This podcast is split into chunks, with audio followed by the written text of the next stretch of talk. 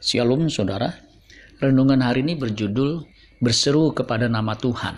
Roma 10 ayat 13. Sebab barang siapa yang berseru kepada nama Tuhan akan diselamatkan. Ayat ini merupakan kutipan dari kitab Nabi Yoel yang versi lengkapnya sebagai berikut Yoel 2 ayat 32. Dan barang siapa yang berseru kepada nama Tuhan akan diselamatkan.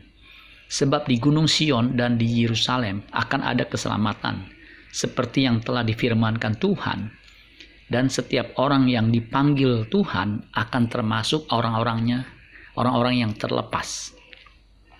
Lembaga Alkitab Indonesia menulis barang siapa berseru kepada nama Tuhan akan diselamatkan. Kata Tuhan ditulis dengan huruf kecil di Roma 10 ayat 13. Itu memakai kata Yunani kurios, artinya Lord, Tuhan, Tuan atau Master. Sedangkan dalam Yoel 2 ayat 32 kalimatnya dan barang siapa yang bersuruh kepada nama Tuhan akan diselamatkan. Dalam kalimat ini tertulis Tuhan huruf besar semua.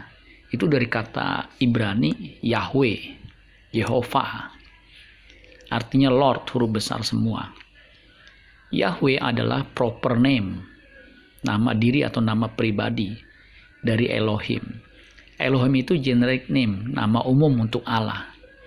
Orang Yahudi ketika membaca tulisan Yahweh tidak menyebutnya Yahweh melainkan Adonai yang artinya Tuhan. Apa implikasi penjelasan ini? Waktu kita berseru kepada Tuhan bukan hanya sekedar di mulut tanpa penghayatan. Waktu kita mengakui Tuhan Yesus sebagai Tuhan dan Juru Selamat, kita harus menyadari bahwa kita sudah ditebus oleh darahnya dengan darahnya yang mahal, sehingga kita menjadi miliknya. Dia adalah Tuhan atau Tuan, Master atau majikan kita. Kita sebagai hamba hanya taat melakukan kehendaknya saja.